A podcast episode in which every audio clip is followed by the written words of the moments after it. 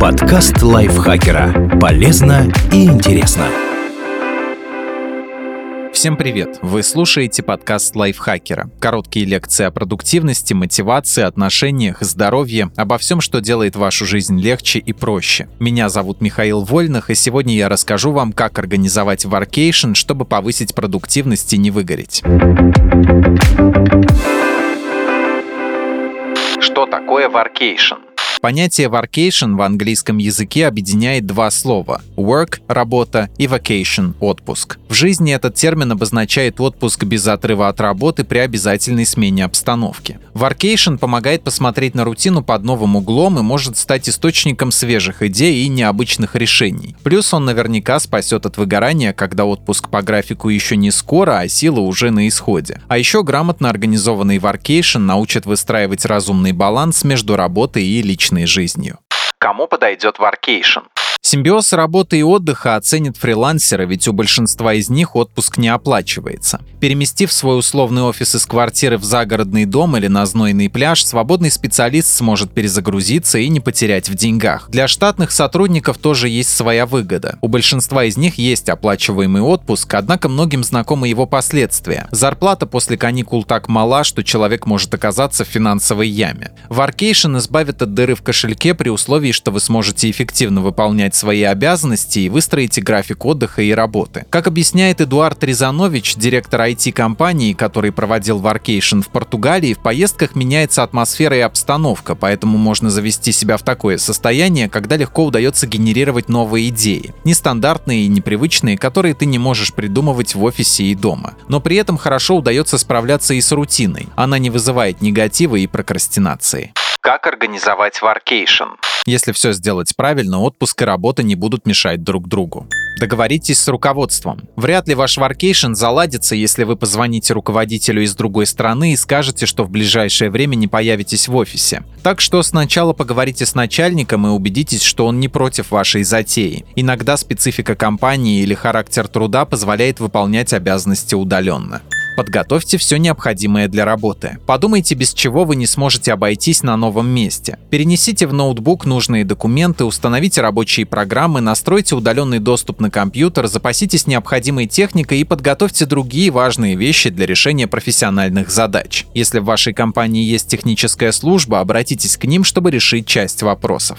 Найдите подходящее место. Заранее определите направление, куда вы отправитесь совмещать приятное с полезным. Оптимально, если оно будет приблизительно в одном часовом поясе с вашим основным офисом. Конечно, если речь идет о даче или загородной усадьбе, планирование варкейшена потребует куда меньше действий, чем поездка на горнолыжный или пляжный курорт. Различие часовых поясов может быть как бонусом, так и усложняющим моментом в работе, считает Эдуард Рязанович. По его словам, если основной офис находится на востоке, а ты улетаешь на запад, организовать workation сложнее. Ты только просыпаешься, а коллеги уже поработали полдня, и становится сложно успевать. А вот если уехать восточнее, получается быть более эффективным. В спокойной обстановке можно решить много задач, и к моменту, когда основная команда придет в офис утром, у тебя для них уже все готово, и можно со спокойной душой заняться своими делами, говорит Рязанович. Просматривая варианты, учитывайте, что важно не только сменить обстановку, но и организовать комфортное рабочее место в новых условиях. Решать рабочие вопросы в ноутбуке, сидя на шезлонге у моря, весьма вдохновляюще, но совсем не практично. Помимо уверенного Wi-Fi, в какой-то момент может понадобиться розетка, стол и отсутствие шума для звонков. Оформите визу. Этот процесс может занять немало времени и зависит от страны, куда вы собираетесь поехать. Иногда визу удается получить быстро, но в зависимости от государства и сезона очередь на подачу документов в посольство может растянуться на месяцы. Учитывайте, что визы даются не только на конкретный срок, но и на определенное количество дней пребывания в стране. Например, если вам дали годовую визу на 30 дней пребывания, не стоит планировать воркейшн дольше этого времени. Вряд ли рабочий отпуск оставит положительные воспоминания, если придется иметь дело с миграционными службами из-за собственной невнимательности.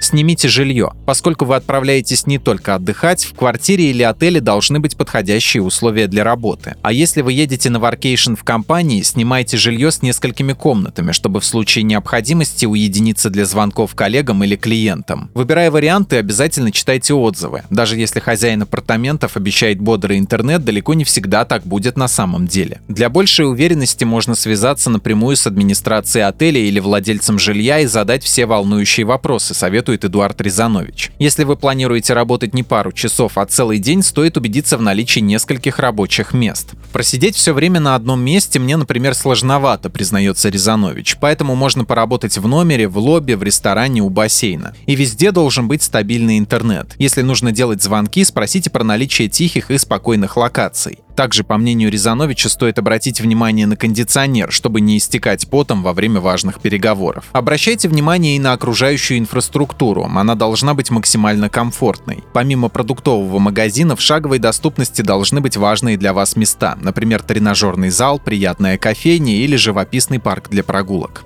Установите график. Воркейшн будет иметь смысл только если вы будете находить время и для работы, и для отдыха, и для развлечений, и для полноценного сна. Установите четкие рамки своего рабочего дня и старайтесь в это время не отвлекаться от выполнения профессиональных задач. При этом важно, чтобы график синхронизировался с коллегами и клиентами, особенно если вы находитесь в разных часовых поясах. Старайтесь не планировать слишком частые переезды. Оптимально жить в одной локации хотя бы две недели. Не забывайте и о свободном времени. Во время отдыха не заглядывайте в рабочие чаты, а лучше и вовсе доставайте телефон исключительно для создания классных снимков. Планируйте бюджет. Помимо расходов на еду, проживание, развлечения и другие привычные потребности, позаботьтесь о подушке безопасности. У вас должен быть неприкосновенный денежный запас, который может пригодиться в случае непредвиденных обстоятельств. Например, если понадобится оплатить медицинские услуги. Для большей уверенности возьмите с собой наличные деньги, а безналичные храните на нескольких карточках разных банков. В случае, если вы потеряете одну из них, можно будет перевести деньги на другую с помощью интернет-банкинга. Спасибо Виктории Курачевой за эту статью. Подписывайтесь на подкаст Лайфхакера на всех платформах, чтобы не пропустить новые эпизоды. А еще слушайте наш подкаст «Ситуация Help». Этот проект понравится тем, кто любит слушать истории о приключениях и сам частенько попадает в неоднозначные ситуации, но при этом предпочитает быть готовым к любым неожиданностям. На этом я с вами прощаюсь. Пока. Подкаст Лайфхакера. Полезно и интересно.